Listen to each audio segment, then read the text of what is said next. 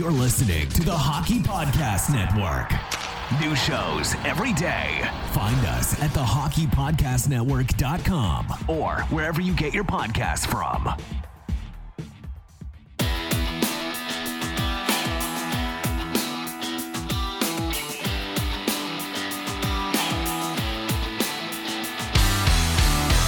Welcome to your Canadians Connection on Rocket Sports Radio.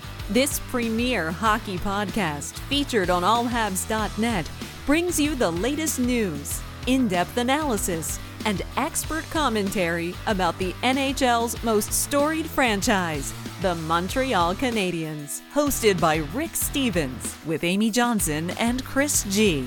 Our team of credentialed journalists provides behind the scenes insight on the Canadiens, designed to inform, entertain, and engage Habs fans around the globe. We are proud to be the trusted source for all things Habs for more than a decade. This is the Canadians Connection Podcast.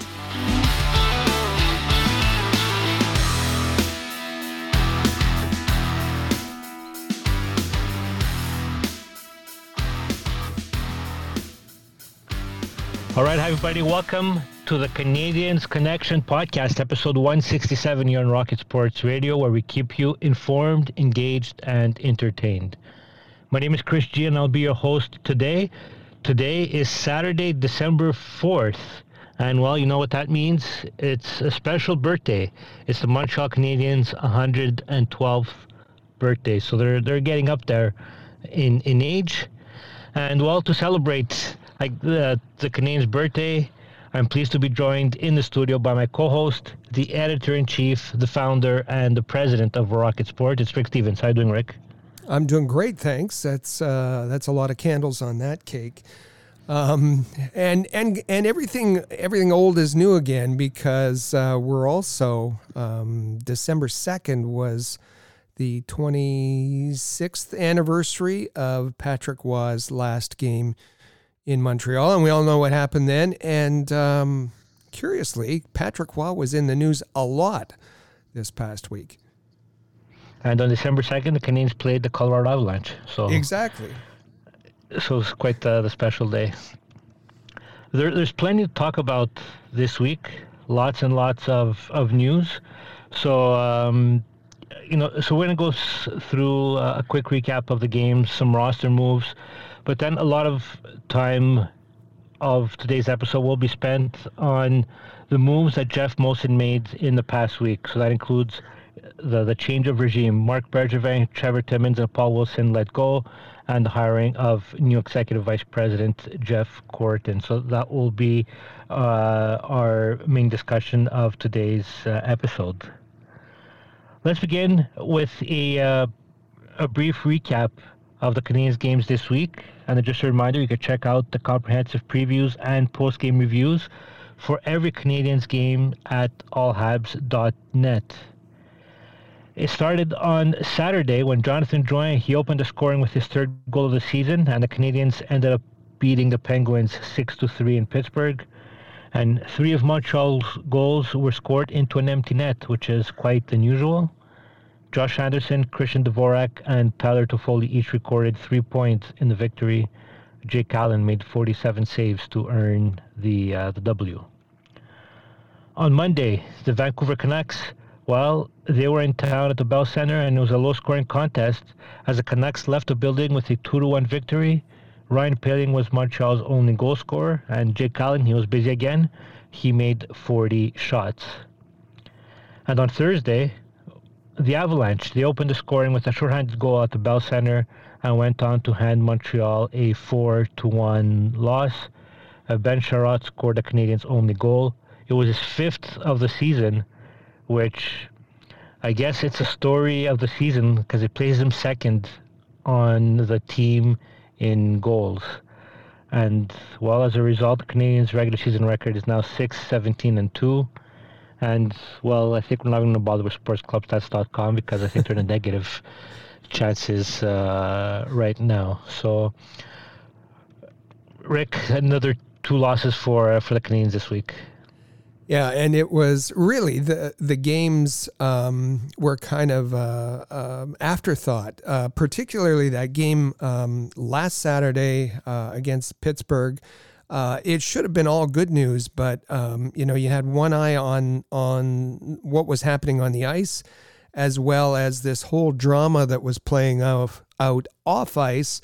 Um, Canadiens receiving permission to speak with Jeff Gorton uh, Scott Mellanby uh, resigning from from the team after uh, promises were made and not kept, and and then um, Marc Bergevin being caught unaware of of all of what was going on. Yet the Canadians were having, um, you know, one of their their better games, uh, playing against a very good team, Pittsburgh team. Um, and winning that one six three. So it was that kind of week. Uh, you know, the same with um, uh, you know, uh, uh, the Colorado game and and uh, Jeff Gorton being in the building, and it was it was just a kind of a surreal week uh, for the Canadians on and off the ice. It's a pretty historic. I think we'll remember this week for for a long time as Canadians fans, for uh, for all the events that happened let's talk about some roster updates. So, so, there was plenty of ins and outs in the roster since uh, last Saturday's episode. Uh, first, it started with Brett Kulak, uh, Mathieu Perreault, and Chris Wideman all returned to lineup on Thursday after recovering from their respective injuries. Uh, Chris Wideman, he missed two games with an upper body injury. Brett Kulak, he missed four games with a lower body injury, and Mathieu Perreault, he was missing, he was out since October 30th with vision issues that required two surgeries in order to uh, to get ready and back into uh, into action on that Thursday night. We had some news on, on Joel Edmundson.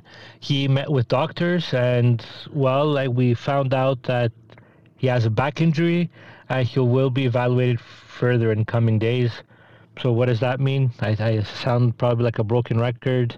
Every week we come here, provide an update, but it doesn't seem like it's getting anywhere. It seems like it's just standing in place with uh, with Joel Edmundson. Mm-hmm. Hopefully he'll hopefully he's he's okay and healthy enough to return as soon as he uh, as soon as he can. Uh, Mike Hoffman, he'll be returning to the lineup tonight against the uh, Nashville Predators. He was out since November 13th with a upper body injury, but uh, it was confirmed by Dominique Ducharme earlier this morning that uh, Hoffman will be making a, a, return. Also this week, Canadiens goaltender Carey Price, he was skating on his own without equipment at uh, in in Brossard. Uh, no specific timeline on his return, but the team and and the, the media out there did post videos of Carey Price uh, skating around the rink in Brossard with uh, no equipment on. So, know, slowly, slowly, gradual, preparing for a uh, return for the Canadiens goaltender. In other roster news, uh, Brendan Gallagher and Sami Niku, they were uh, they tested positive for COVID 19 and they are quarantining.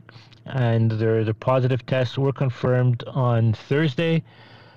So they're going to miss at least the next five games. And as a result, there's extra protocols for the team when it comes to mask wearing. And they're, what Dominique Ducharme said, like they're almost back into a uh, bubble during this uh, period.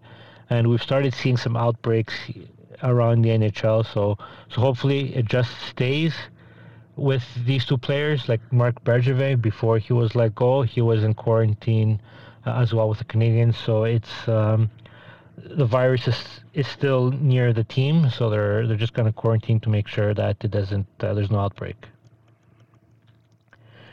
In uh, other news, Josh Anderson, he suffered an upper body injury uh, in, during the game Thursday night against the uh, Colorado Avalanche, and he'll be out two to four weeks. He was placed on injured reserve, and it was likely on a play behind the net where he he felt awkward into uh, the boards. But Dominique Ducharme for this one gave a clear, well, a clear timeline as soon as the game was over, which was quite unusual to get it so quick. But after the game, he said two to four weeks for uh, Josh Anderson. So it sounded like they know exactly what uh, what his injury was. It was kind of an ugly hit. Uh, Colorado defenseman Kurtis MacDermid drove him um, into the boards, and no no penalty on the play, uh, which uh, Canadiens fans were pretty upset about.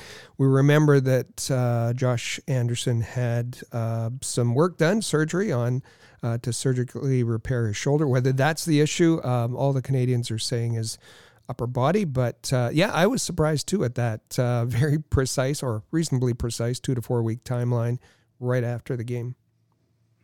And it was on the same sequence where I think later in, in, on that shift, Tyler Toffoli got yeah. uh, got hit into the boards, and then the next day on Friday was it Friday? Yeah, Friday did not. Toffoli didn't practice due to therapy day. So was he hurt in that same sequence as well? Like who who knows? But uh, Toffoli is playing uh, tonight. One player who will not be playing tonight, he did not make the trip to uh, Nashville for this mini one game road trip, is Canadiens defenseman uh, Jeff Petry, who is out with a uh, upper body injury. And Rick, I hope this injury explains the way he's been playing because uh, he really has been playing good this year, and I'm hoping that this rest will hopefully do him some some good for him because well, his performance on the ice hasn't been there. It's really curious because um, when asked, even this week, um, Jeff Petry was was uh, was uh, spoke this week and uh, didn't say anything about uh, an injury, and and it was Dom Ducharme um, who was really emphatic about the fact that no, Petry is not uh, suffering from from an injury at all. Uh, so whether that uh, whether Petry's injury um, was uh, was also uh, suffered in that that uh, loss to Colorado on Thursday, we don't know, or maybe maybe a condition that he was dealing with was was made worse. Um, but uh, yeah, it it it would explain. Um, how he's been playing, but Jeff Petry himself said he's he's just been um, you know it's, it's he's been uncomfortable with the pressure of dealing uh, as, the the number one defenseman and maybe trying to do too much and getting away from his game. Uh, that's how he explained uh, his uh, his poor play, uh, but it it he hasn't been playing well at all this season. And also on Thursday, another defenseman, Alexander Romanov, he broke his nose. He gave us the, the, the medical update himself in the in the post game interview uh, against the Avalanche, and he did that when he hit Ryan Poehling. it looks like along uh, along the boards, and then you know the Avalanche, the good sportsmen that they are, they try to defend Poehling against Romanov. Like after that uh, after the hit, and then we saw Romanov come back into the game with a with a full cage. He was targeting Cale Makar along the boards there, but got a really good piece of uh, of Ryan Ryan Poehling, and and maybe it was the visor that came down and and broke yeah. his nose, but uh, the whole front of his visor was covered in blood as he, he went off the ice. So, as a result of all these players moving in, moving out of the lineup, well, to balance things out, Canadians uh, recalled two players, uh, Laurent Dauphin and Corey Schueneman were recalled from uh, from the Laval Rocket. Uh, Laurent Dauphin, he was tied for first. He's tied for first in AHL with 11 goals, and he leads the Laval Rocket with uh, 16 points. And then on defense, Corey Schueneman, well, he hasn't played in the NHL yet. Uh, both these players aren't scheduled to play tonight. But I think on defense, with uh, Xavier Ouellet being injured, I don't think there was any other player available for the Canadiens to call up from uh, from Laval Rocket. All right, let's move on now and speak of the Laval Rocket and look at, at the Habs prospect report. This edition of the Rocket Report is brought to you by AHL.report your premier source for the Laval Rocket, the AHL affiliate of the Montreal Canadiens. AHL.report is a proud member of the Rocket Sports Media Network.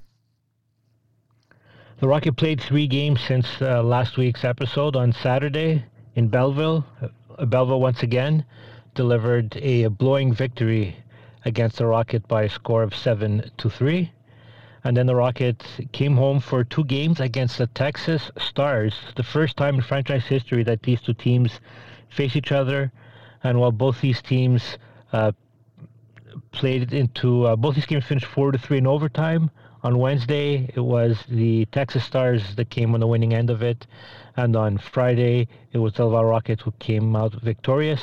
Friday's win uh, snapped a four game losing streak for the uh, Laval Rocket. The, Rocket, at that point, uh, prior to Friday's game, had lost five out of their last six games. So they were they were slumping, just like the, the Montreal Canadiens were. Um, well, are I should say the Canadiens are still uh, slumping.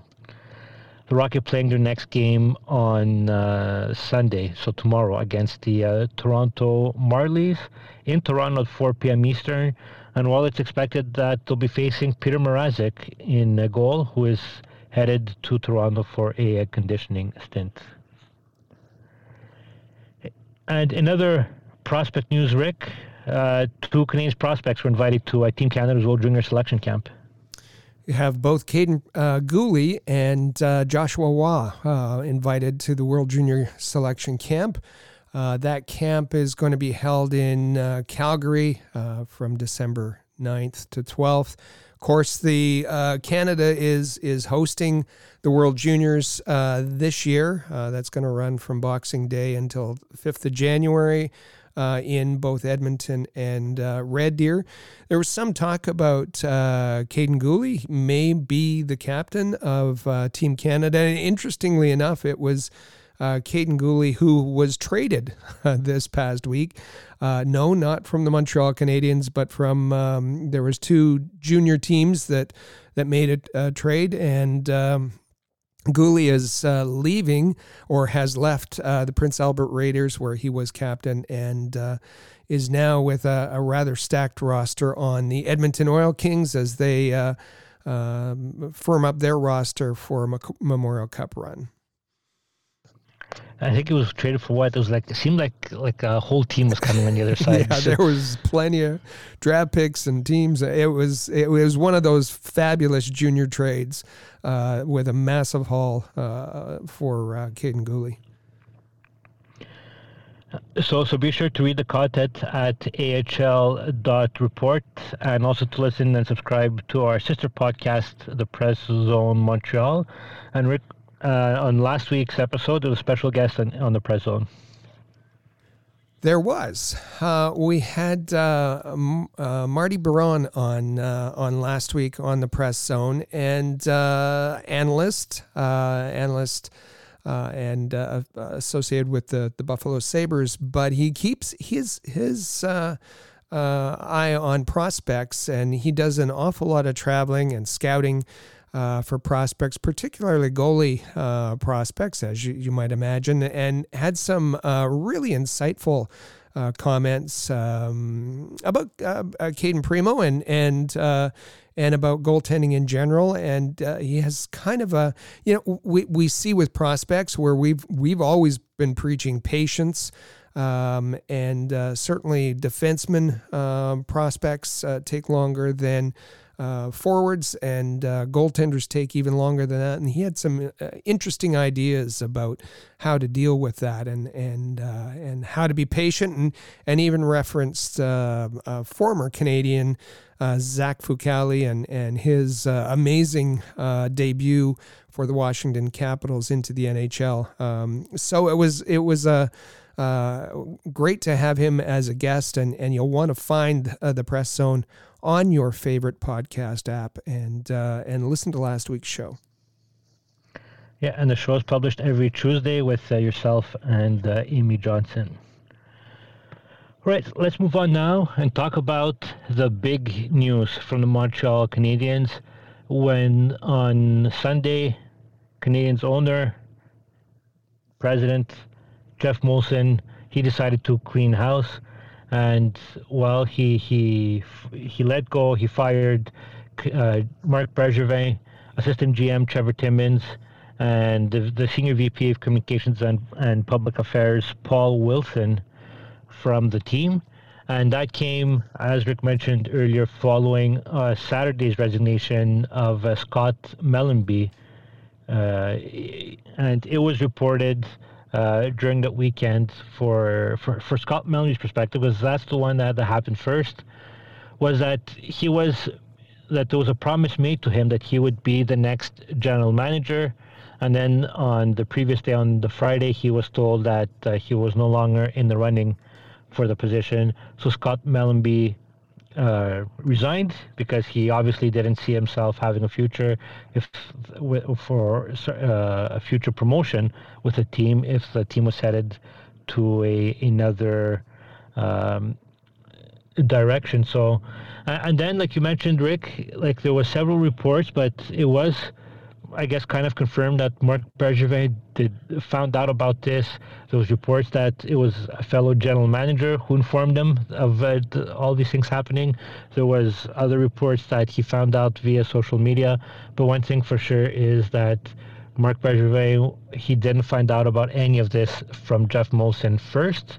He found out through other sources. So he when he got the call on Sunday from uh, Geoff Molson, I'm I'm sure he he knew what the call was about. He knew it was coming, and and even uh, uh, Martin Leclerc from uh, from French the, the French CBC, he had reported that Marc Bergevin had already cleared his desk from Brossard before he was out with COVID. So he he knew that this was happening, and the writing was on the wall that Marc Bergevin was going to be let go, and Rick Geoff Molson finally pulled the trigger on uh, Sunday. And it's something that, listen, uh, we, we've all been talking about the fact that Geoff Molson has, uh, um, and, and, and we should, you know, emphasize the point that he's not only the owner, but he's the president of the organization, but he's been kind of absent from that role for the past five months. Last spoke uh, to the public in July um, for for a news. I mean, he's made brief appearances, but but no uh, opportunity to question him for five months, uh, almost five months, um, and. Um, the way this all unfolded and and uh, you know during a game and and these leaks coming out first about uh, Jeff Gorton uh, then about Scott Mellanby, uh, this was uh, this was ex- handled extremely poorly. Obviously, uh, an unmitigated disaster. Uh, it, it's just. Marc Bergevin, um, you know, we've been critical of Marc Bergevin, but has been the general manager for over nine years and, and deserves some level of respect. And and um, you know, for him to find out the way that he did officially, um, or, or, unofficially, and and uh, then be kind of dangling in the wind till the next day, till told, uh, wasn't wasn't very. Uh, I didn't have a good look to it, and certainly the story with Scott Mellanby. Um, there there was talk, as you said, about a general manager, and then there was also uh, news that. Um, and this came out kind of from the the, the Minnesota press uh, that uh, Scott Mellanby had been promised uh, you know, uh, uh, um, the kind of role that uh, that Jeff Gorton ended up getting. So, um, and and then felt that the only thing left for him to do was resign. Trevor Timmins was kind of caught off guard, or at least he said so. Um, and these are these are regardless of what you feel about them, these are are seasoned hockey guys. Um, both uh, Mellanby and and Timmins uh, have been, um, you know, our assistant GMs and have been under consideration uh, for other for GM positions around the league. Scott Mellanby has has been uh, considered for four GM positions. Trevor Timmins has been uh, teams have asked to speak to him. The Canadians have refused and and have um, uh, promoted him uh, to keep him within the organization. Both could be um, you know, have positions elsewhere. So the way this all unfolded was, uh, I don't know, for the Canadians who usually pride themselves on controlling leaks and making decisions and doing things the right way, this this was a bit of a mess. They uh, Molson didn't have Paul Wilson anymore to help him well, mouth communications, yeah. so so it all went to haywire in that. But but I agree with you that not only Mellanby and Timmins, I think Mark Marc Bergevin also will draw all three of them. I think as as soon as they're interested in returning back into like the the hockey world, I think all three of them will uh, will be able to find uh, another another role. And Rick, obviously, like, we don't I don't think we'll ever find out the answer to this, but let me know if you agree with with my statement. I think if Scott Mellanby wouldn't have resigned, he probably would have been part of the wave of being let go on Sunday. At least that's how I feel like it Yeah. would have ended up. Yeah, for sure. Yeah, absolutely, absolutely. Yeah, because uh, and and I think like, you know, there, there's always debates on, you know, like especially for Trevor Timmins because it's easier to to kind of see like the work that he does. It's more visible with the draft picks, and I think there could be there's there's, there's always a debate whether you know he did a good job or or he didn't. But at the end of the day, I think what Geoff Molson was looking at, like he said, he wanted. Um, he, he wanted a, fresh start. But actually, Rick, I think I'm skipping a step a bit in our plan. But let's if you could, if you could play that clip directly, where Geoff Molson speaks about wanting a, a fresh start with the Canadians. I strongly believe that this organization needs a fresh start.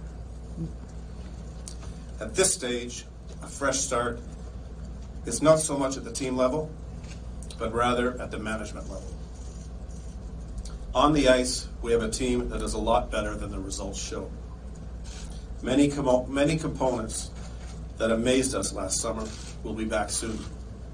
But equally as important, We've made 45 draft picks in the past five years since our reset, and we have 11 more coming in Montreal this year. It is essential that we structure our organization around properly developing this group of talent. The new management team will be responsible for evaluating our current team and how we can improve, improve moving forward. It, it's it's really odd because um, throughout his statement, and and his statement, uh, we should say, went on for uh, about five minutes. Um, a, a, a prepared statement that that he read from. Uh, there were two paragraphs in English. The re- the rest was completely in French. Um, that was obviously one of one of the uh, English paragraphs, and and he talked about um, that uh, the the problem uh, the in in his eyes was that uh, the team is much better than the results the the record that that they have that that, that you read at at uh, uh, in in the first part of it 6 17 and 2 uh, well if Geoff Molson understands about the roles that people have um, a, a team who, is underperforming, who has the talent but is underperforming, that's an issue with coaching. It's not an issue uh, with with general managers. So uh, that that was just a really odd thing I thought for him to say. Um, and and similarly with respect to uh, he talked about development and and uh, that drafting has to improve.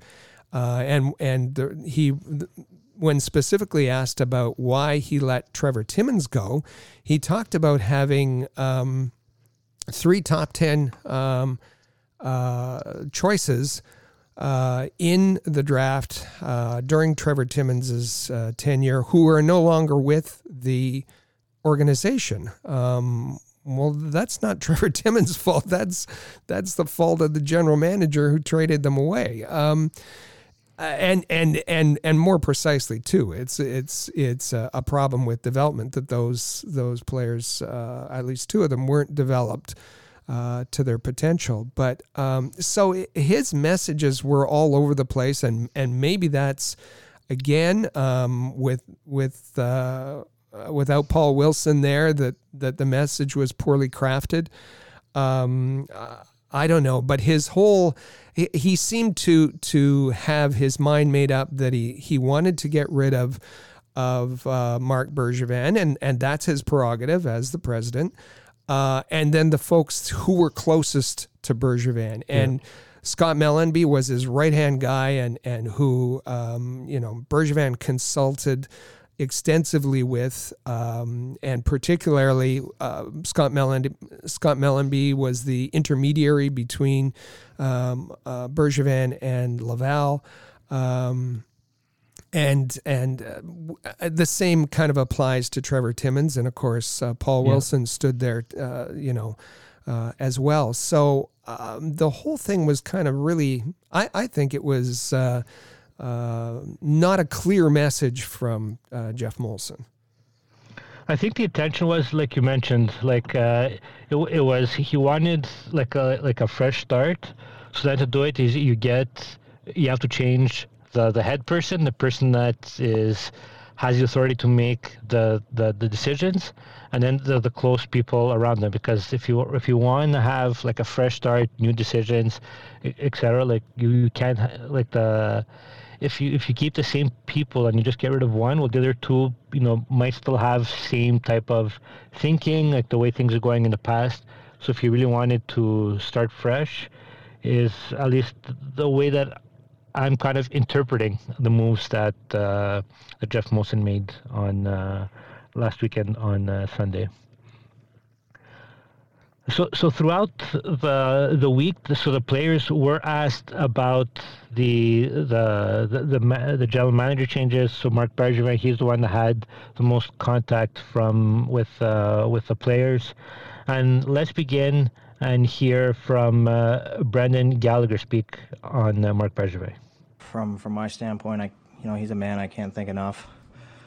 Been with him, uh, you know, close to a decade. Came up uh, my first year in the league. Uh, there's there's probably not a lot of general managers that would have wanted to keep a undersized fifth round pick around uh, that he really had no connection with. But um, you know, he gave me a shot, uh, and ever since then, he's always been someone that I was able to count on.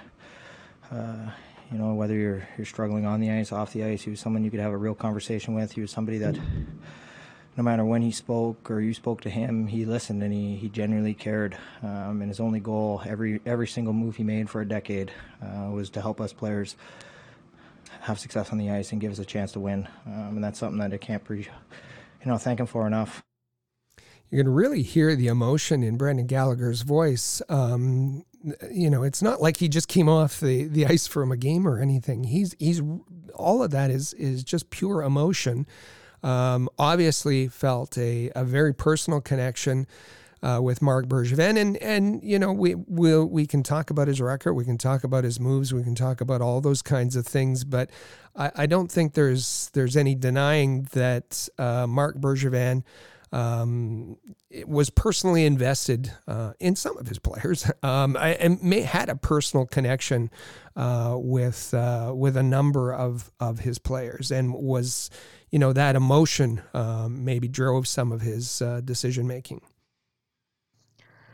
Yeah, for sure. And even Brendan Gallagher added that when in the, the contract negotiations, at one point, you know, they weren't going well uh, between uh, Gallagher and uh, the Canadiens camp, and then Marc Bergevin called Brendan Gallagher directly to uh, to discuss about it, and then you know, essentially the the contract was um, was signed after that. Another player who spoke about uh, Marc Bergevin was Canadiens defenseman uh, Ben Chiarot.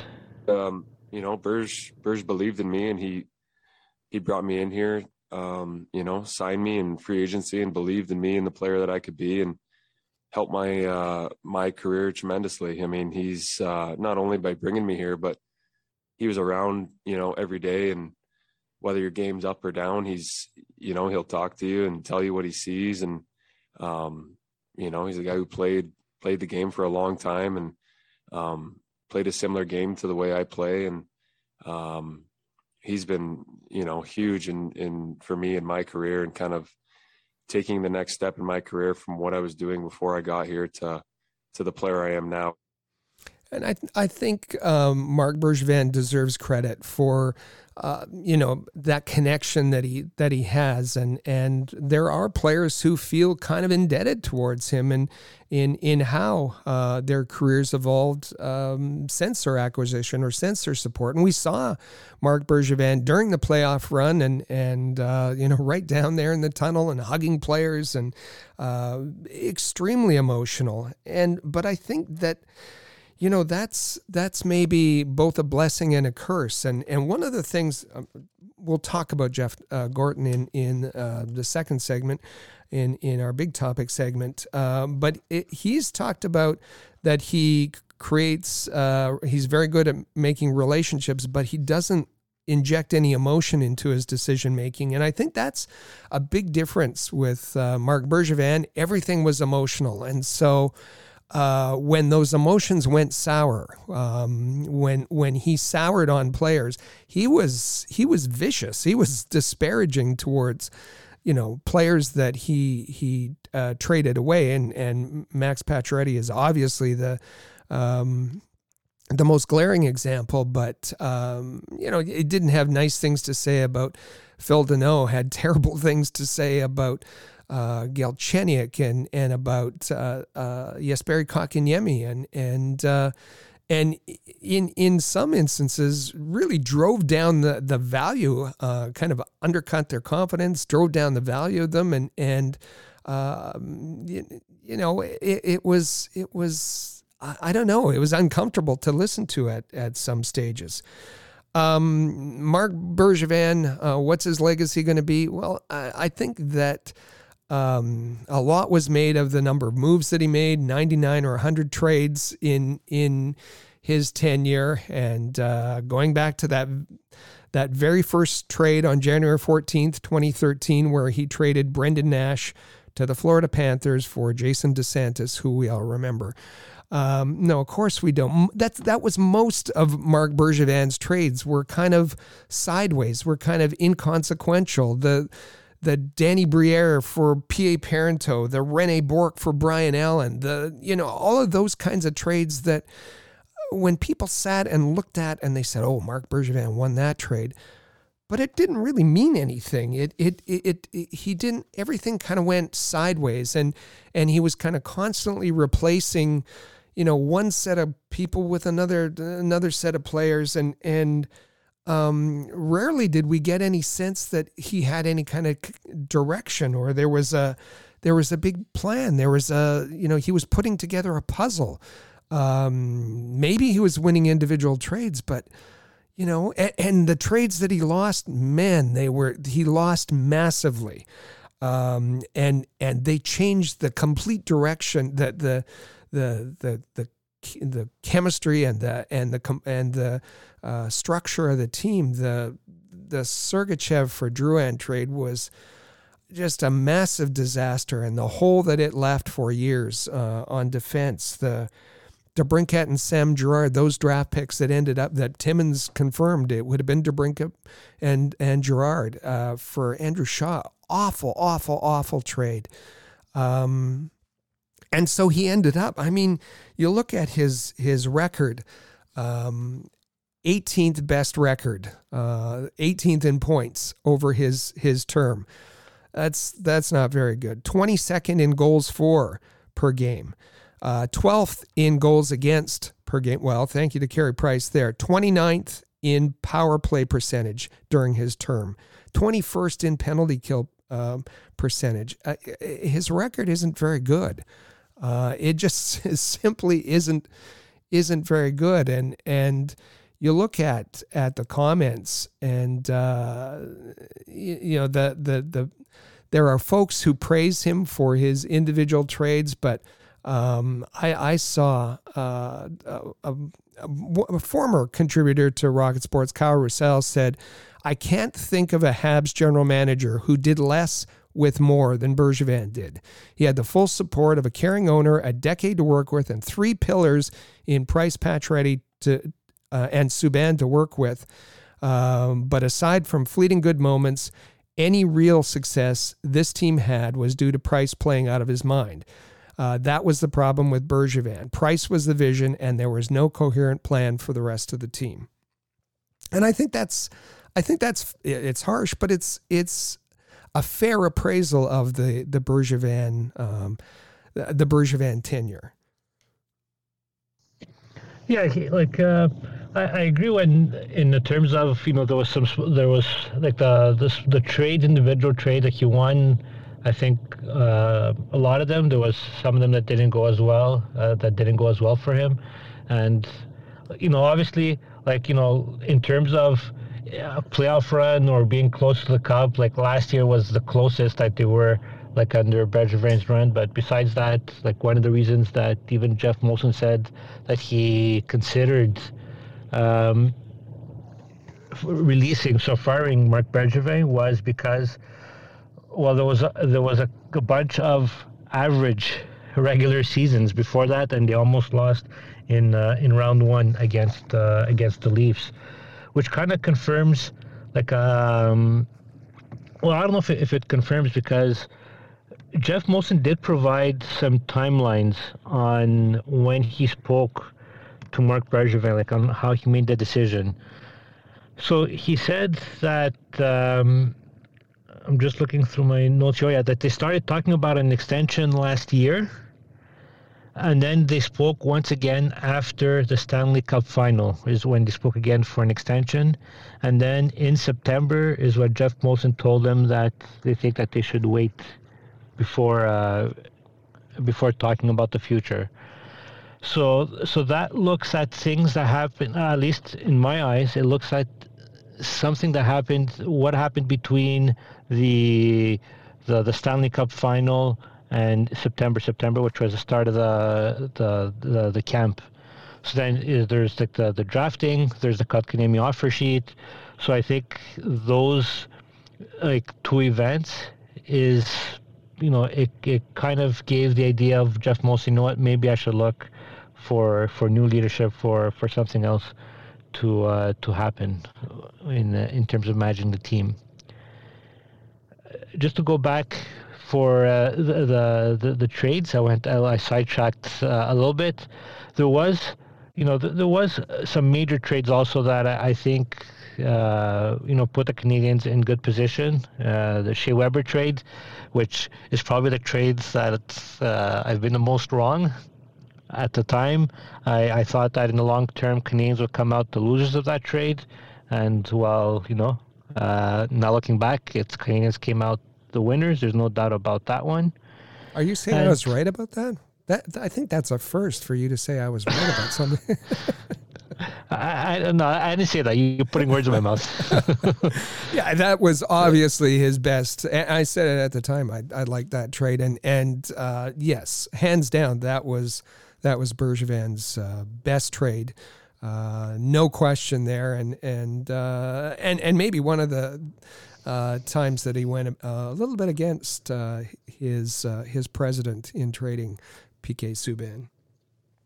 Yeah, and I think like there's other good trades, like even the um, like the, the the trade that got Phillip Danault to the Canadiens. I think that yeah, was a good yeah. trade uh, as well, and and even like you spoke about Max Pacioretty, like it wasn't a steal; it was a trade that ended up working for both te- for both uh, teams. Right. So it's not a steal, but I think the Canadiens still gained out of it, considering a situation where everybody knew that Max Pacioretty was going to get traded somewhere. Like it was pretty obvious that he wasn't returning back that season. I think he got a pretty good return, f- considering that um, he had no choice. Well, he put himself in that position, Marc Bergevin, but I think he still ended up getting a uh, pretty good return for uh, for uh, for Max Pacioretty.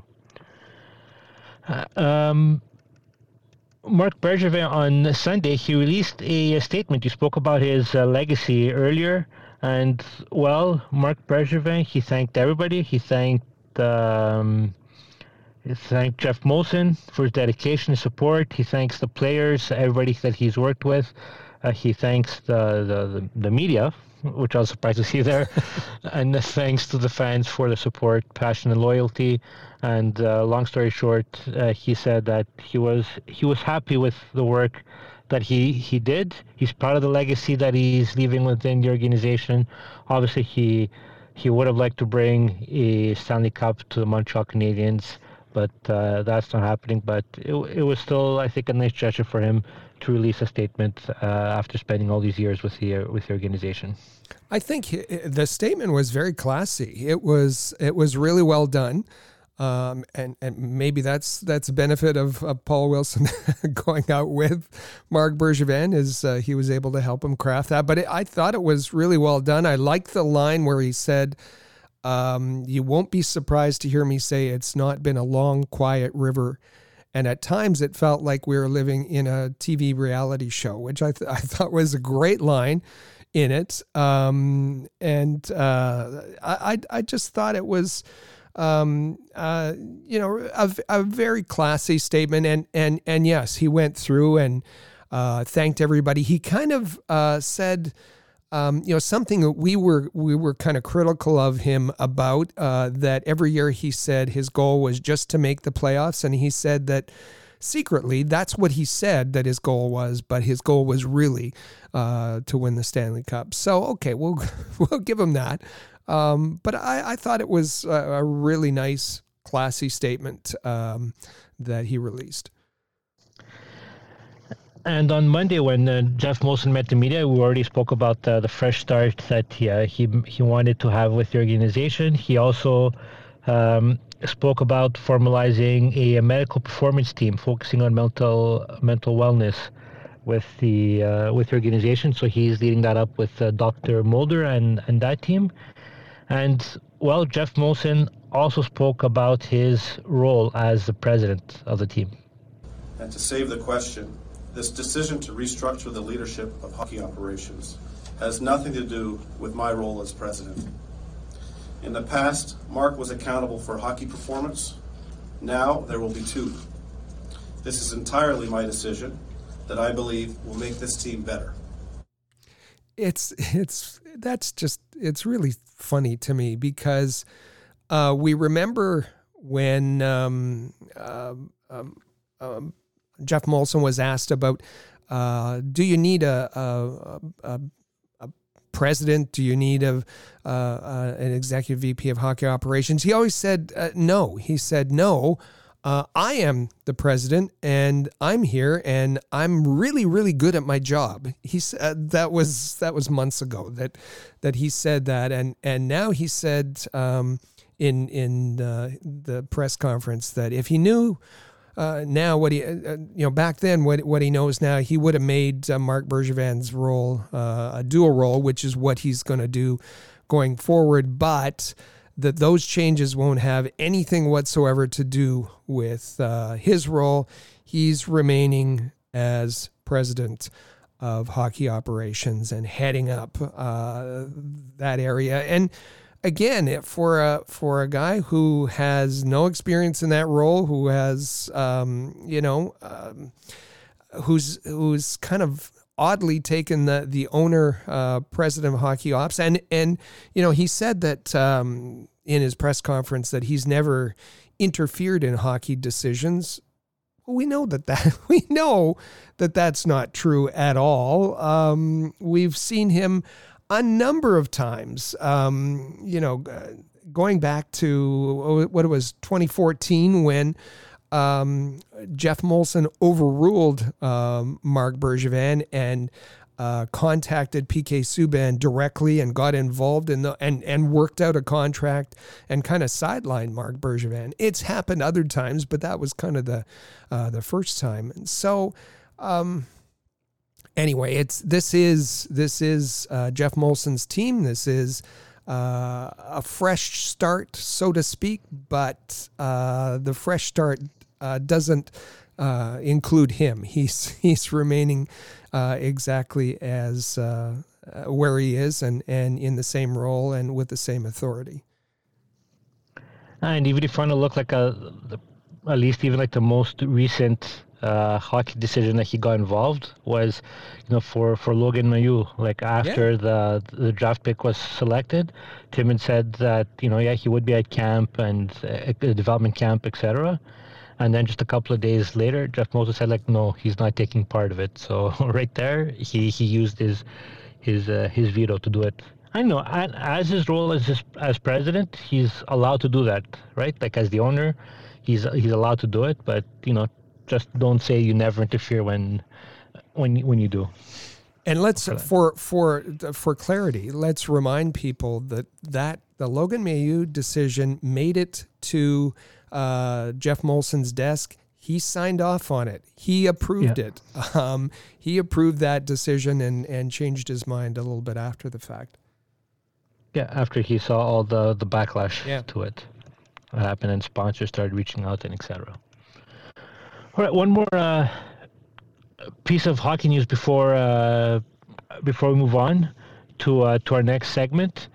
On uh, Thursday's game, between the Canadiens and the the Avalanche. Well, a Canadiens fan, later identified as uh, Alexandre Dubé, uh, he showed his frustration with the Canadiens, where he tossed a, a, jersey and a hat on the ice during the game against the Colorado Avalanche, and well, it caused a lot of reaction throughout, like the the fan base and the players themselves. Even Nick Suzuki spoke about it. Uh, Dominique Ducharme spoke about the incident um, as well.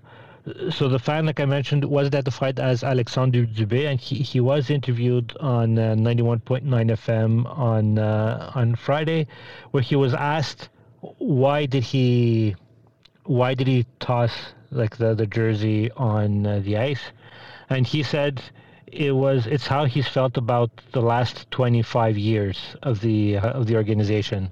He he he feels frustrated. He, he felt that the Canadiens don't have a winning uh, mentality, and he just wanted to show his uh, his uh, displeasure. A couple of things that he also wanted to get uh, out there in his message was that it wasn't a Nick Suzuki jersey that he threw on the ice. Suzuki thought after the game that it could have been his, but he did confirm that it was number 74 uh, Sergei Kostitsyn jersey that was tossed on uh, to the ice. There was some talk, I think people were kind of associating the December two dates and all that to the um, to to the gesture to to what he did, and he said like no, like that connection happened after when he was hearing other media members talk about it. Uh, he also did say that it was a uh, he he did not pay for his tickets for the game against the uh, Colorado Avalanche.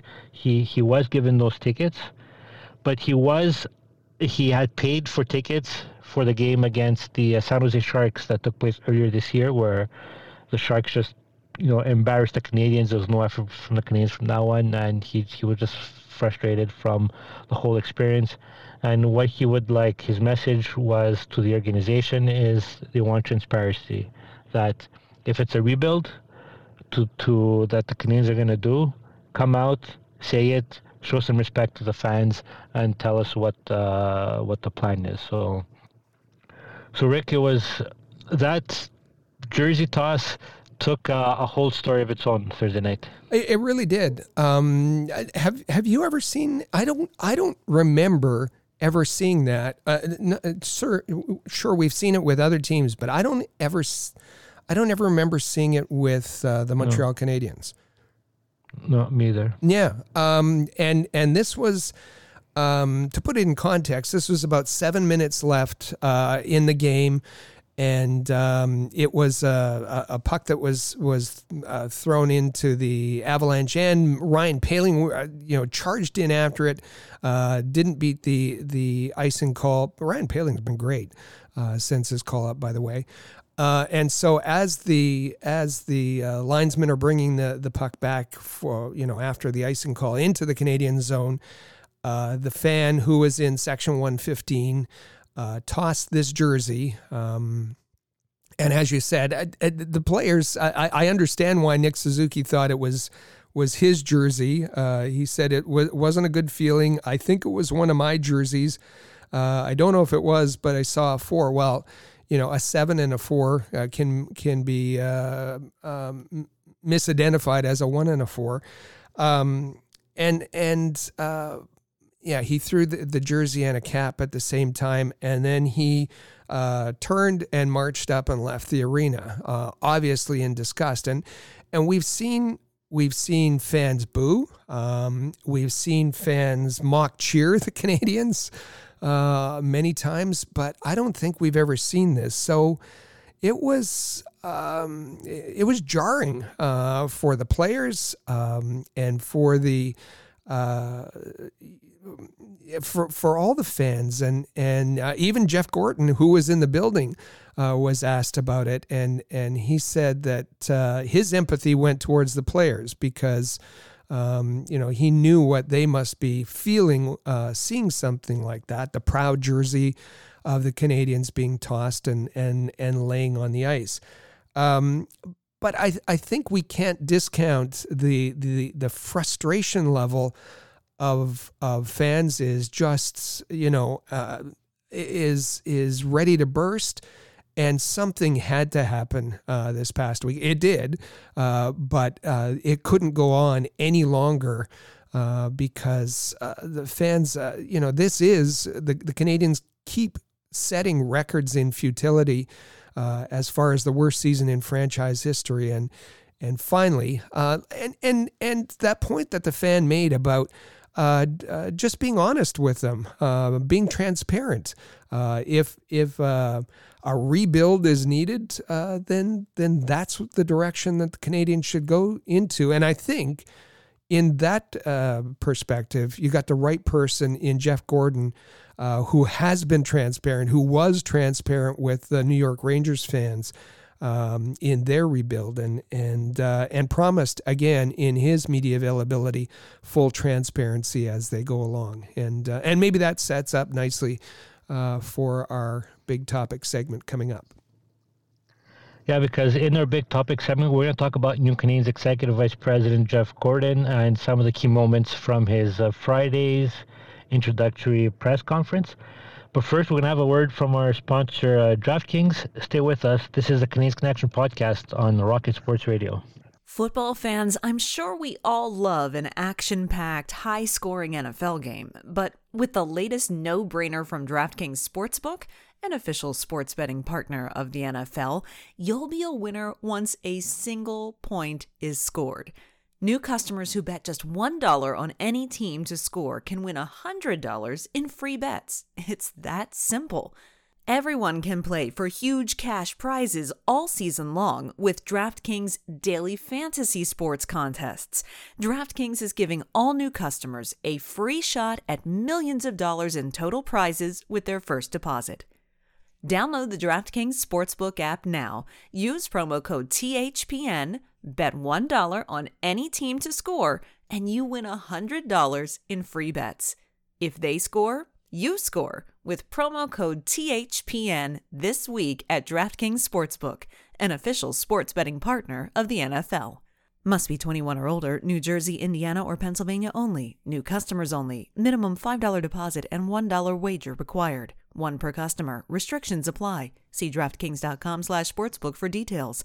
Gambling problem? Call 1 800 Gambler.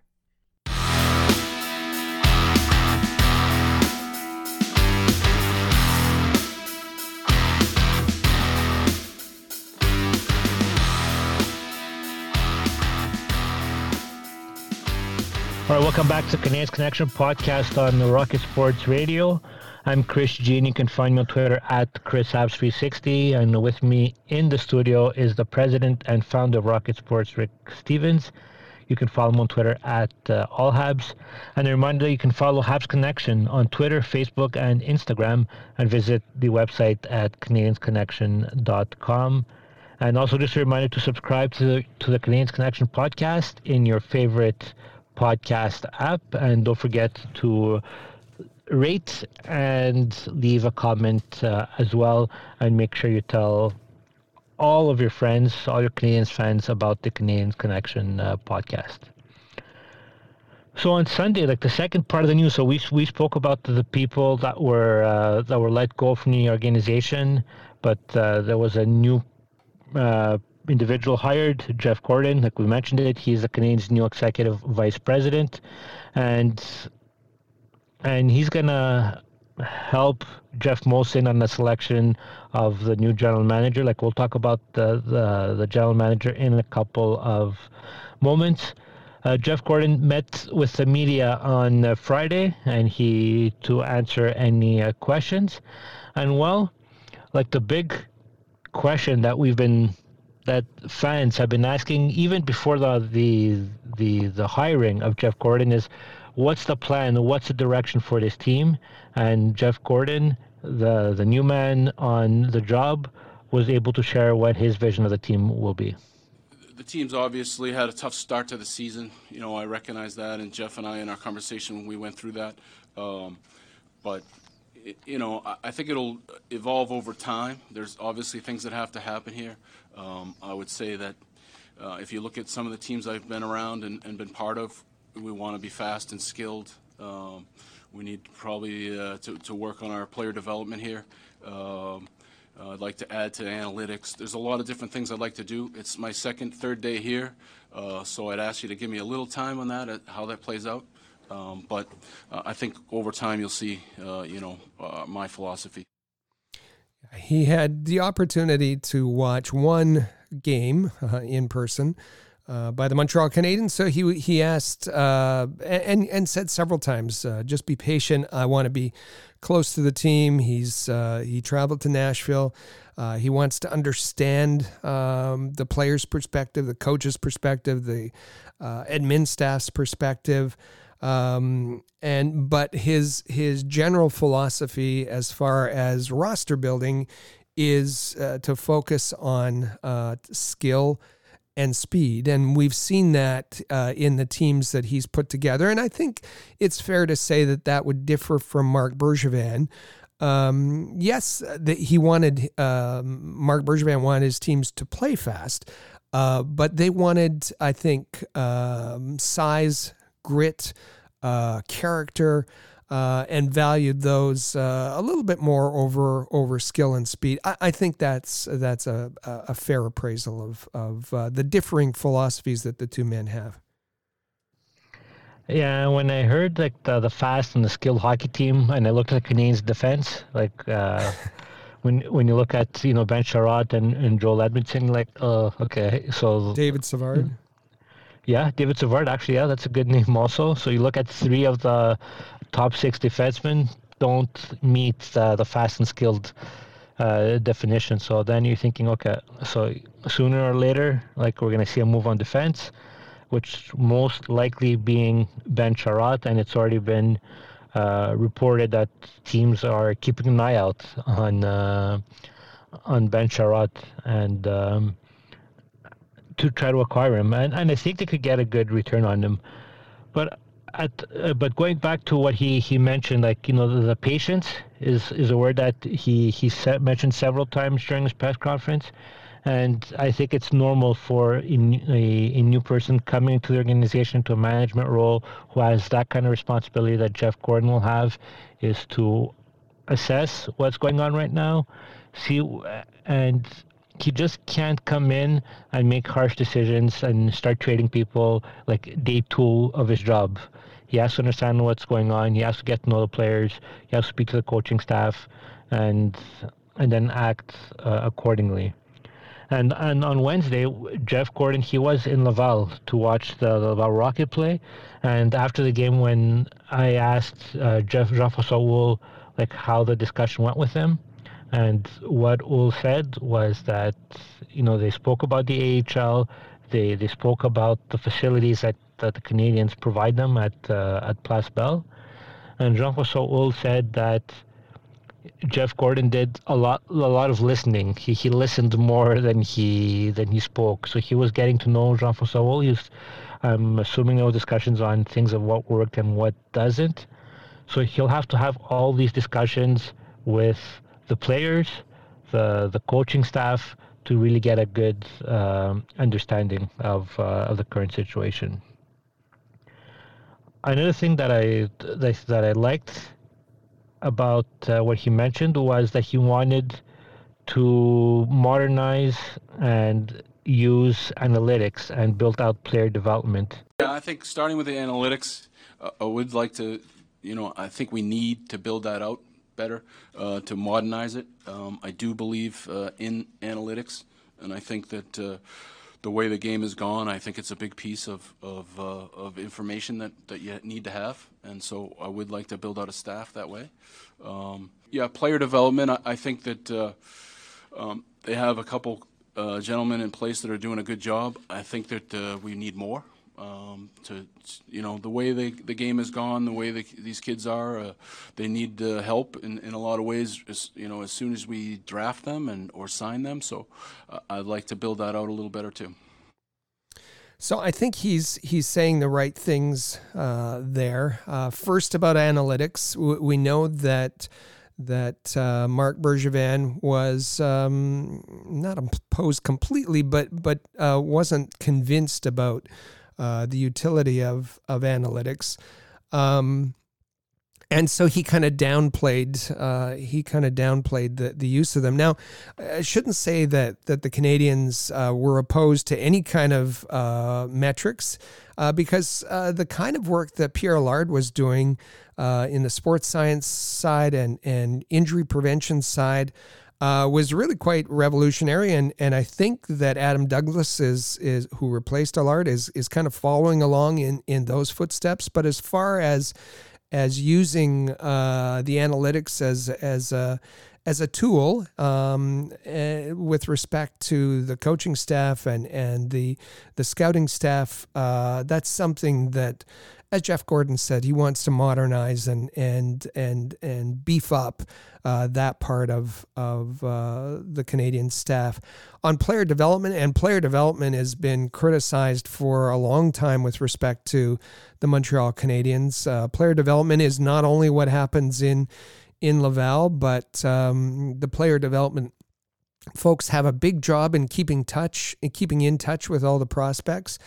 And um, he mentioned Jeff Gorton did uh, that there are two individuals involved, and and let's let's be honest, it's maybe one and a half because we know that uh, Frankie Bouillon is kind of being eased into that role, uh, being groomed for that role, and so the the number of prospects uh, he keeps in touch with are kind of uh, restricted uh, just to defensemen in, in North America. And that leaves a huge job for Rob Ramage, who has to, to uh, travel and, and be in touch with all the rest of the prospects. And, and when, when prospects are interviewed, they, they do mention they appreciate uh, Rob Ramage and, as, and his interaction with them. But obviously, it's it's a, a much bigger job, and uh, and it's good to hear Jeff uh, Jeff Gorton wants uh, to add personnel and and beef up the capabilities uh, for both of those important areas. So welcome to uh, welcome to Canadiens to 2021, I guess.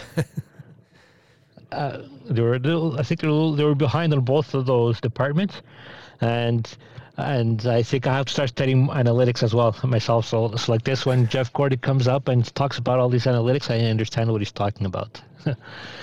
um, uh, if, if, we talk about also, I wanted to talk about a bit the timeline as well as Geoff Molson mentioned on how did this hiring happen. So Geoff Molson said that he met Jeff Gorton he, uh, approximately 10 days prior to the announcement being made, he flew to New York, spent a lot of time with Jeff Gorton. Like their their sons were facing each other in hockey, and you know the part that I found, I guess, odd was you know when he asked for referrals, one of the people that he asked was uh, Gary Bettman, which is I guess a good friend of uh, Geoff Molson, and he, uh, Molson said that I'm, I'm not being funny about this.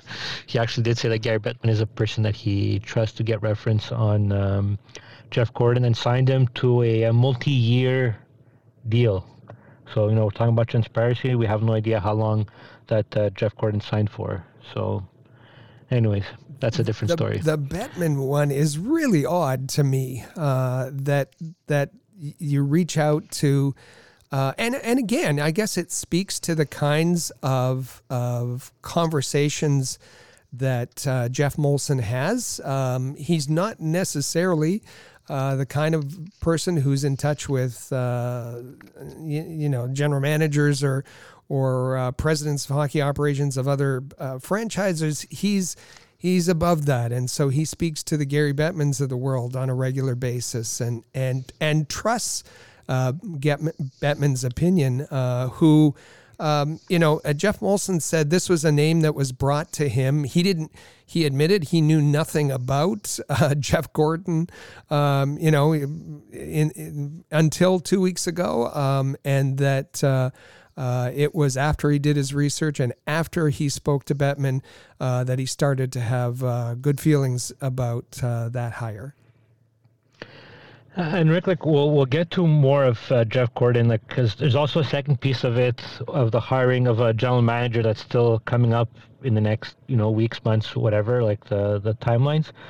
But if we if we talk about like the the hiring of Jeff Gorton, what we've heard so far from him, like at least from what I've heard from uh, on from Friday from Jeff Gorton, so he so we know he has a background with the with the Rangers and uh, the Bruins as well. He's been in hockey for what is it, I think over 30 years, so he has lots of experience on that side. And the way that he spoke to the media on Friday, the things that he said, I think he said all the right things. And like I'll be honest, like before he, before I read up on Jeff Gorton and his arrival to the Canadiens, I didn't know much about him. But from what I've read and also from what I heard on Friday, you know, uh, he starts off, you know, in the on my good side right now so far, uh, Jeff Gorton.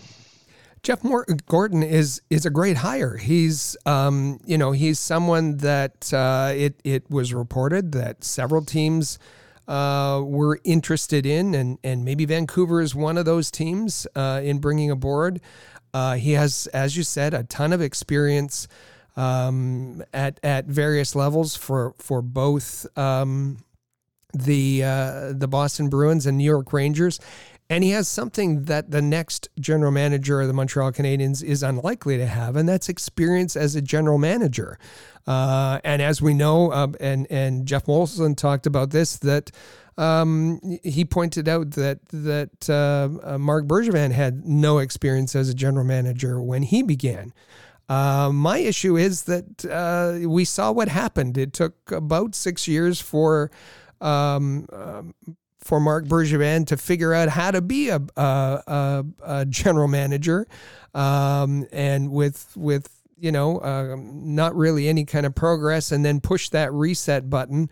Uh, and and and then started to to make some progress. Um, uh, and and and he started to one of the things that that Marc Bergevin did was to to surround himself with very smart hockey people. Um, you know, even going back to Rick Dudley and Shane Churla and and uh, and of course Mellanby and Timmins and Larry Carrière, uh, really experienced hockey people, and then didn't listen to them for for the first few years because he had his own views. Um, but now they brought in uh, someone who has all the experience that you'd want. Um, but how long uh, is Jeff Gorton going to be able to to be the guy who's uh, actually making the de- decisions and pulling the trigger rather than just being there for advice. And and uh, Francois Gagnon, who I, I, I respect Francois Gagnon a lot, um, said uh, that once the new GM is hired, that uh, Jeff Gorton will be the godfather. He will sit back and he'll wait uh, to be consulted and and his advice, and but that it will be the general manager uh, the French-speaking general manager, who will who will have the full authority and final decision-making capability, and the report the direct reporting line to Geoff Molson, who will be making the decisions. So, I think this is a fabulous hire for. Uh, the Montreal Canadiens are they going to be making use of him um, appropriately? Boy, I don't, I don't know. Um, you know, I'd, I'd, I'd almost be more comfortable if it was Jeff Gorton making some of those decisions, the difficult decisions that have to be made over the next year. Uh, if it was him alone making the decision about bringing on uh, an experienced uh, hockey person as the general manager, but it won't be. Uh, he'll just be there in an advisory capacity, and I, I think that's where uh, the the the Geoff Molson meddling is is uh, is going to you know kind of screw up what what could be a very good thing with a great hockey guy like well a, great experienced hockey guy like Jeff Gorton coming aboard. Uh, and I think in, in uh, Geoff Molson's press conference on uh, on Monday of last week, that part was really like unclear on how will the decision making and stuff like that happen between Gordon and the upcoming general manager? Like in the opening statement, that even in the portion that you played, that we played in the first segment, like he mentions, okay, now there'll be two people accountable for hockey decisions.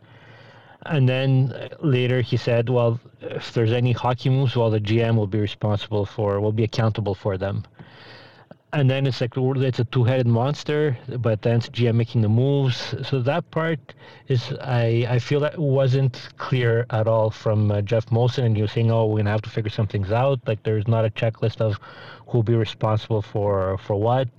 So so i think that they're and i think it's a little bit normal that they're gonna have to figure things out on how that will work. One thing for sure is that uh, they want to put in a lot of work to to turn the franchise around. So, and I'm actually uh, pleasantly surprised that Geoff Molson made a uh, an org or an organizational chart where there's two people like the like the GM and okay, I wasn't a president, but still like a more senior person. I wasn't expecting that that that would happen. I thought it would be just a GM and then just reporting to Geoff Molson.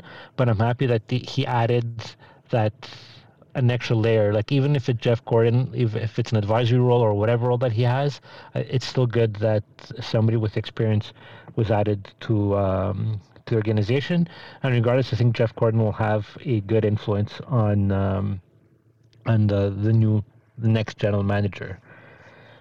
Just to, just to follow up on that, uh, that was something that the the media uh, really pushed uh, Geoff Molson on in was this whole issue of, of reporting lines, uh, and and he danced as, as you say. It was kind of unclear for a while, and then right at the end, he said, uh, "I answered this in French, but I'm going to answer again. The GM has to have the final say." Uh, in any uh, in, any decisions, and will have full authority, and will be reporting to me. That was that was kind of um, you know I think uh, the underreported part of of that, and and then uh, Gorton kind of uh, confirmed that. So I think that's how you know John Lu was reporting on it, Francois Gagnon that that because uh, I think there was some real concern uh, by the French media that Gorton would that the unilingual anglophone Gorton would have the final say, and the uh, the GM would be nothing more than a French spokesperson, and uh, I think that was kind of put to rest uh, to the delight of, of many of the French media that know it's going to be uh, the French speaking uh, GM who's going to have final uh, decision making power and will report directly to, to Geoff Molson. And, and yes, as you said, there are things yet to work to be worked out, but I think I think that one we have a pretty good sense of. And uh, Jeff Gorton was asked for what kind of qualities they're looking uh, for a new general manager. Obviously, somebody that has a, a real, uh, you know, a great knowledge of hockey, a, of understanding of how the business works. Um, uh, you know, I, I, think we'll look at everything. I, I, think what we want to do as a group is is we want to look at all the candidates and uh, and pick the very best based on you know what they have. Maybe they don't uh, maybe it's a person that doesn't have a ton of experience as a general manager, but what else do they have that they can bring to the table? How else can they help us look at uh, different scenarios? So we're, we're going to look for somebody with uh, maybe a little outside the box that uh, that can help us move forward and, and maybe complement me. Again, that was something the the outside the box uh, was a direct. Uh, repetition uh, or confirmation of what Geoff Molson had said that we're going to look for somebody outside the box that uh, they're not necessarily going to have a, a experience in hockey operations. They're not going to have experience as a general manager per se, um, but someone who's going to uh, be in hockey. And, and they, they kind of defined that rather broadly, uh, being in hockey um, that's going to have a different background to that of of Jeff Gorton. He came back. Jeff Gorton came back to that a little bit later, and and uh, then talked about maybe it's maybe it's somebody who's only been a player, maybe it's somebody who's only been an agent, um, and uh, so I think you know that's uh, when when the, the the names started percolating up about uh, the the folks that would be under consideration. First is first and foremost, it's got to be uh, someone who speaks French, and I th- think you you know a name like Martin Madden Jr. came out. Uh, and Martin Madden Jr., uh, maybe given what um, uh, Geoff Molson has said and Jeff Gorton has said, maybe he's too similar to Jeff Gorton or his experience is uh, the scouting experience and and uh, hockey operations experience, so that that they're looking for somebody completely outside of that. Um, maybe an agent, maybe a player, maybe uh, as as Geoff Molson said, his priority for hockey operations is going to be diversity. Uh, so this is going to be very interesting uh, to see how this person complements uh, Jeff Gorton.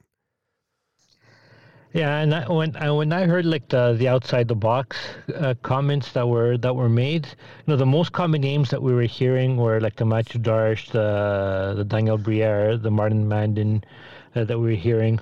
So when you said outside the box, I'm thinking like, okay, I don't think it's going to be one of them. If they went specifically and repeated that the outside of the box, that it, we're probably going to get a name that we we haven't discussed, you know. And you know, even a former goalie of the Canadiens, number 33, who put in his uh, threw in his his name, and Jeff Gorton said, "Well, he's heard of him," but uh, but that's going to be quite the um, fi- uh, fiasco. It's going to be yeah. quite the fiasco to deal with that Patrick Roy scenario, because I think now with all the pressure from the public and all the pressure that kind of uh, Patrick Roy put on the Canadiens organization, it's like the Canadiens are they're practically forced now to interview Patrick Roy for uh, for the role because if they don't, I think it'll be another PR mess for, for the Canadiens. And well, Canadiens don't have Paul Wilson anymore to help them out to handle that on it. So um, and going so back to that game on Thursday, it was right around the time when that the jersey got thrown on that somebody stood up and had a sign that said Patrick G, uh, Patrick Roy for GM, and there was a Patrick Roy chant in the Bell Center yeah. uh, at the end of of uh, the Colorado game. Yeah, so so that's I'm very curious on how that's gonna end up, and you know, like all these, the off the off ice is gonna be more interesting, I think, for the Canadiens than the play on the ice yeah. from now till oh, the yeah. end of the end of the season. And in terms of timelines, well, you know, he was asked to put over, sorry, before or after Christmas. Uh, Gorton said that the GM will, be hired most likely after Christmas. And for, for head scout, that's undetermined. And even for like the head scout role, like Rick, uh, so the Canadiens have a big draft coming up this year. Number one, it's in Montreal. So right now the Canadiens have you know, two draft picks. One is going to go to Arizona. But if we're thinking that the Canadiens might trade like a player like Ben Chiarot, like they'll likely get like another second round, uh, sorry, a second first round pick, I should say. So it's a big draft, and the Canadiens like need somebody to be to to oversee that. It's um, it's it's it's incredible because the Canadiens had some of the best talent evaluators. I know you're going to argue with me, but uh, believe me, uh, as far as the, the reputation goes around the league, uh, Rick Dudley, uh, Shane Churla, Trevor Timmins, these are some of the best amateur uh, folks uh, uh, around, and uh, now none of those is uh, going to be available for um, what could be, you know, one of the biggest drafts in uh, in Montreal, obviously since 2009, and and. Uh, um, instead, it's going to be Marty Lapointe. what we learned from the press conference, it's going to be Marty Lapointe so far, who's going to help out or be in charge of amateur scouting, along with um, uh, Eric uh, Crawford, who um, is is the director of of the Canadiens pro scouting side, and and I've met and talked with Eric Crawford, and he's a nice guy, and he knows uh, you know he knows his AHL stuff, and uh, but I don't know how much he knows about the the amateur scouting side, and and that's um, and and and listen, the Canadiens still have you know all of their scouts in place, and Serge uh, Boisvert in, in Quebec and and uh, Vinny Riondo um, and and all of them um, who've uh, done a pretty good job. But uh, having somebody to take all that information and and put it all together and synthesize it and make decisions um, for a very important draft, eh, that's um, they've they've gotten rid of a lot of of organizational knowledge. Yeah, so so I'm assuming that decision should come relatively sooner than later. So, but we'll we'll keep an eye on that. And then another another question that Jeff Gorton was uh, asked to was about Dominique Ducharme, and Jeff Gorton confirmed that Dominique Ducharme uh, will remain the coach for the rest of uh, the season. I know this is a part where me and you will disagree, Rick, but I, I'm glad that at even for like the Marc Bergevin, I had reached to the point where you know what at this point Canadiens need to make a decision, like to either you either sign him or you fire him. Like something needs to get done, and I'm okay with either or. You just make make up your mind. And I felt this was a point now that a similar decision had to be made for Dominique Ducharme. I was almost getting to that point where I, I I wanted some either way, to go either way. So he said that he'll stay for the end of the season. I'm I'm glad that a decision was was made so that at least for a bit, like hopefully that uh, conversation will um, will will will will stop for when it comes to that. Yeah, I guess so. I, I, I really feel for the players. I, I really do. Um, I, I don't think there's there's any disagreement that um, you know uh, Dominique Ducharme is in over his head. Um, uh, his his system has been a, a disaster, and and uh, and and whether it worked or not, uh, you know, in in at a different level of hockey, it isn't working now. Um, it's it's um, the players are frustrated with the system. Uh, Ducharme is frustrated with them, and um, and it, it, just hasn't worked out. And and um, I would have rather seen, uh, for the players' sake, um, Dom Ducharme fired. I understand that that you know they're paying uh, they're they're Claude Julien they're they're they're paying uh, they would be paying Dom Ducharme not to coach, but um, th- this season is lost. It, it's it's completely lost, and the way of of um, you know getting some value out of the season is making sure that uh, the vets that you're going to trade. Uh, are playing to their their capability and and um, you know uh, David Savard has looked like he doesn't know how to play hockey and um, and he he has some value and may have some value for a playoff team. Um, so uh, you know letting turning the the bench over to Trevor Letowski and Luke Richardson and letting them handle it uh, playing the the the young players and and uh, obviously um, you know Dom Ducharme was billed as a as a new age coach that it would have great connections with his younger players and that hasn't uh, that hasn't panned out. Um, and and to save a bit of money or or and in this case I don't think you would but um, uh, Geoff Molson I think uh, keeping Dom Ducharme there is um, is just going to frustrate the players and and uh, and and hold back a, a year of of uh, development for for the players I, I I'm yeah, it, it's uh, as you're right. Uh, the the uncertainty is is worse, and and at least uh, they've decided uh, to keep him to the end of the year. But I don't see how the organization can go forward with Dom Ducharme. Uh, and also one thing I um, I think that's worth mentioning as well, because I know even in in uh, two weeks ago when we are when we are talking about you know the youths and playing like the the younger players and giving them more ice time, uh, Richard Labbé on Thursdays after Thursday's game asked Dominique Ducharme, you know, when are you going to start coaching? Is it is it time you're going to start coaching for Starting to Valley for for next year than for this year? And Dominique Ducharme said at that time that you know that's an organization decision. I haven't been told that. If if I'm told that's how the direction we're going, that he'll he'll coach accordingly to that. So I think that's also a, a relatively uh, short-term decision that uh, that Jeff Gorton will have to make. Like if to officially declare, you know, this season it's a, it's a is a wash until Ducharme, you know, like you're coach till the end of the year. I want you to play the young players, give them time, and then you know, then, then have um, have Dominique Ducharme coach uh, coach accordingly. All right, we have uh, so so Jeff Gorton. You know, he, he he's from the Massachusetts area. You know, the, uh, the French media made sure that everybody knew that. But uh, he was asked to speak about uh, if he had any memories involving Montreal Canadiens when he was growing up.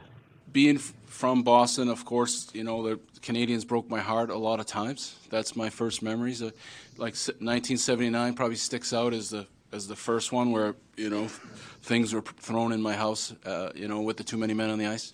Um, um, so I go, you know, go back, you know, as far as coming into the game and, and, and traveling and, and, and being a part of the Bruins uh, organization, coming up here and, and seeing all the, uh, you know, great players around and, and uh, the history and just everything that you know going coming to game in Montreal was special, and you could feel that right away. And and you know, you know who wouldn't want to be a part of that?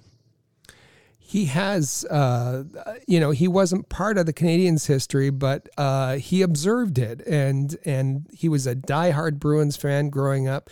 Uh, and he's he said uh, the the Canadiens broke his heart. Uh, the you can imagine uh, the the the game that he or the series that he referenced, the Too Many Men, and how that turned, and what it what it was like for a, a Bruins fan. Um, and so he appreciates uh, the history, the the the feeling, and and he said that that uh, you know all of all of those memories and traveling with the Bruins and arriving uh, and being part of those special games. Some of that is missing. That that um, when he got to the Bell Center and he, he had his first game, it was the energy wasn't there. It wasn't the same um, and and so he wants he he feels invested to to renew that to re-energize to bring all of that back to the Canadiens um, because even though he is uh, was a Bruins fan and was in their organization he has a, a an appreciation for the the history of the Montreal Canadiens and I think that's um, that's a, a an asset for him to have as well. Yeah, and and his it's funny how his um his journey resembles the one of Chris Nilan. You know, Bruins, Rangers, Canadiens. Yeah, it's the same three teams that Chris Nilan played for. And you know, Chris Nilan, like he's even though he's born and raised, born in Massachusetts and all that, like he he, he has a Canadiens to heart. So. So even though if he was a Bruins fan in the past, you know he could be fully engaged with uh, as a Montreal Canadien. All right, we're going to take our final break here on the Canadiens Connection uh, podcast. When we come back, the Canadiens made a roster move earlier today, making a claim off waivers. We'll talk about that and we'll give you a final update on our successful November campaign. Stay with us. You're listening to the Canadiens Connection podcast on Rocket Sports Radio. The Canadiens Connection is proud to be a partner of Rocket Sports Media, digital media publishers of sports and entertainment websites. Their mission is to build a worldwide network of sports fans who are informed, engaged, entertained, and connected. Learn more about RSM, its team, and its portfolio of brands at rocketsportsmedia.com. I bet you enjoy sporting your best Habs jerseys, dressing up your kids and pets in the cutest Habs gear, and showing off your decked out hockey cave or fanning. Well, don't just show your friends, show your Habs. The team at All Habs wants you to boast your finest pictures for our global network of Montreal Canadiens fans. Include the hashtag ShowYourHabs when posting your fan photos on Twitter, Facebook, or Instagram. Then log on to showyourhabs.com to see your entries, along with photos and posts from Habs fans all over the world. A proud member of the Rocket Sports Media Network. If you're a business owner looking for the perfect platform to reach a targeted audience of customers, Rocket Sports Media is the solution. Our global hockey community provides unmatched social media reach to an attentive demographic of sports and entertainment fans. We can provide visibility to your company, helping you to engage and leverage this prime group of potential clientele. In addition, we also offer sponsorship opportunities for fan events and featured areas of website content, giving you name and logo recognition. Visit rocketsportsmedia.com to contact us regarding this unique marketing opportunity. For the most trusted source of news, analysis, and features about the Montreal Canadiens, their affiliates, and their prospects, log in to allhabs.net your year round resource for anything Habs related. That's allhabs.net.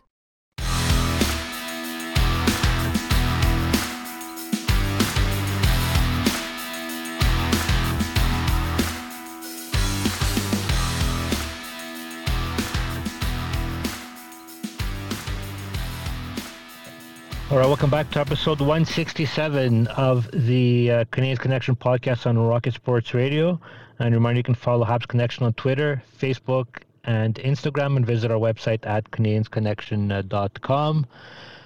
So the Canadiens, under Jeff Gorton made their first roster move as the Montreal Canadiens have claimed defenseman Kale Clague off waivers. Uh, Rick, this is a defenseman that uh, was with the uh, Los Angeles Kings. He's known as an offensive defenseman. Um, good speed, good skater, a uh, bit of a puck mover. Um, you know, it, it, it's uh, he was on waivers, so he has some some holes in his game uh, as well. But but uh, uh if it's the first indication that uh, uh, Jeff Gorton values a puck moving defenseman, well, then I guess this is the one. and uh, he split his his season so far. Um, he has five assists uh, in eleven games with the Los Angeles Kings. He has four assists in five games with uh, their AHL affiliate, the Ontario Reign. All right, so we'll keep an eye on him, and I'm sure he'll he'll play somewhere with the Canadiens organization uh, in the upcoming week until uh, prior to next week's episode.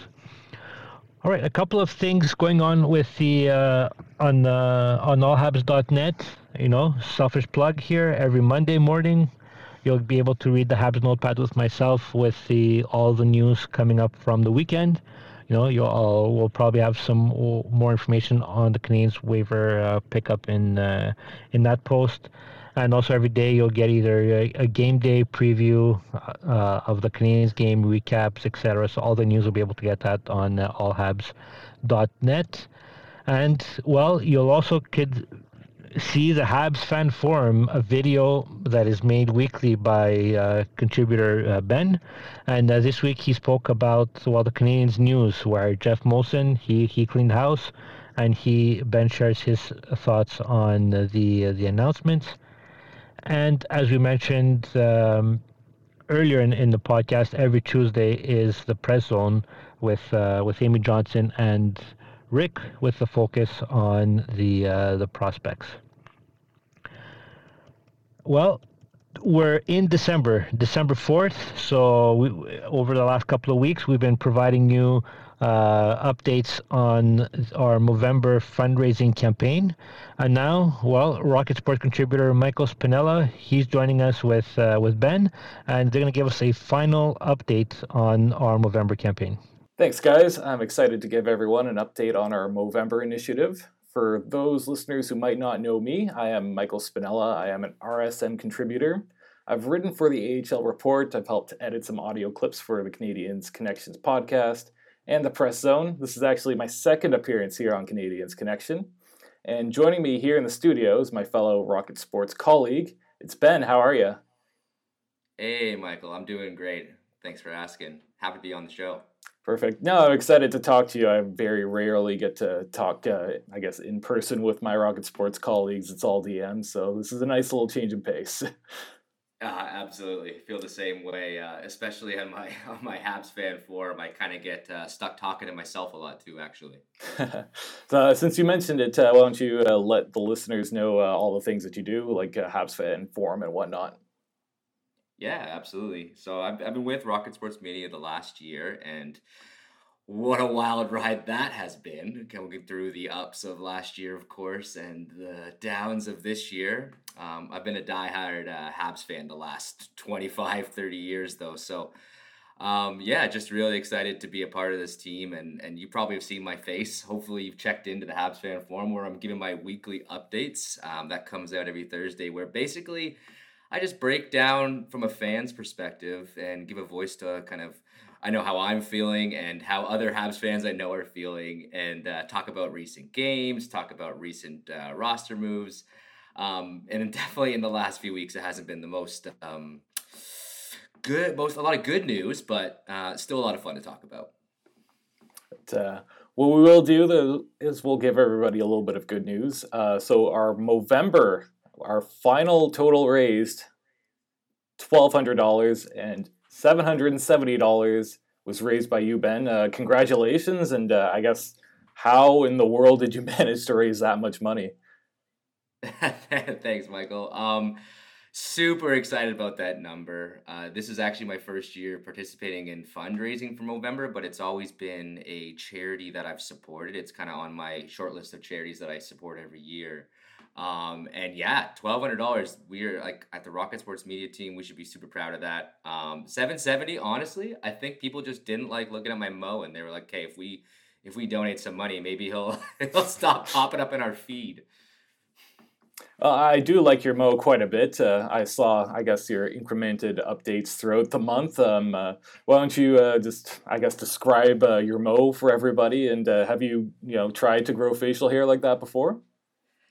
This was the first time in a very long time that I sh- shaved like full full shave from day one on November first, the way you're properly supposed to do it for the fundraise, and um, maybe some people, some people might say it's I'm blessed with a young looking face, but uh, when you shave it all down, I just kind of look like I a 15 year old kid. So um, it's a really big change, and I haven't had no facial hair in several years. So uh, it it really started slow. I think the first eight or nine days of November, nobody knew what I was doing.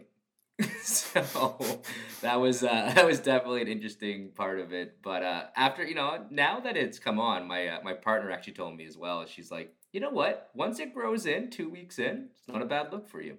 I think you touched on it a little bit, but uh, overall, uh, what uh, inspired you to participate this year with the Rocket Sports team? Yeah, you know what the the, the there's a lot of things that Movember supports, uh, particularly, of course, uh, prostate and testicular cancer, which are just um, a lot of, un, you know, not spoken about a lot. But to me, the the biggest thing that kind of catches my eye Movember is the mental health advocacy uh, in men, and and in how mental health in men actually helps spread um, wellness advocacy across, you know, uh, women, men, etc. Um, but uh, to me, I you know I've lost people in my life in the past to suicide. Um, it's very it, it's when you see mental health problems go untreated, and people don't feel a safe space to go talk about it, and and just seeing recent movement in the mental health space that Movember's caused, it's just an inspiration to me. So if I can do my part by you know raising some money and you know getting getting out and walk, going for a walk, if that alone helps someone. Um, you know have the courage to to go speak to someone and you know talk about th- their issues and, and feel safe knowing that it's okay uh, that's just a big uh, inspiration for me. Yeah very well put. And i will say like when we talk about like men's health men's mental health it's we're not just supporting men specifically you know we're supporting everybody but that also includes men. I do feel like there are some stereotypes that at times makes it a little bit uncomfortable for men to maybe come and speak out. So very well said on your end. And uh, one of the things you mentioned was uh, going out on walks. Did you want to talk a little bit about uh, what you did uh, with that? Yeah, absolutely. Uh, it was a, a, very odd month for me. I had my uh, ACL reconstructed about seven weeks ago. Um, so to me, it was, you know, I almost want to thank the Movember th- cause just because it gave me a good reason to get out there and walk. And while it kind of hurt, uh, I got, I think I got about 72 kilometers done. So I passed my goal of 60. And honestly, the Rocket Sports media team, uh, last time I checked, I don't know where they are now, but last time I checked, they were at like 675 kilometers, and it might might have been even more since. So, uh, just really cool to see everyone getting out there moving in in Canada where it's cold. yeah, the final number here I'm looking at is uh, 677. So that's pretty impressive uh, for everybody to do that in a month, and uh, congratulations to our whole uh, Rocket Sports Media family on uh, that one.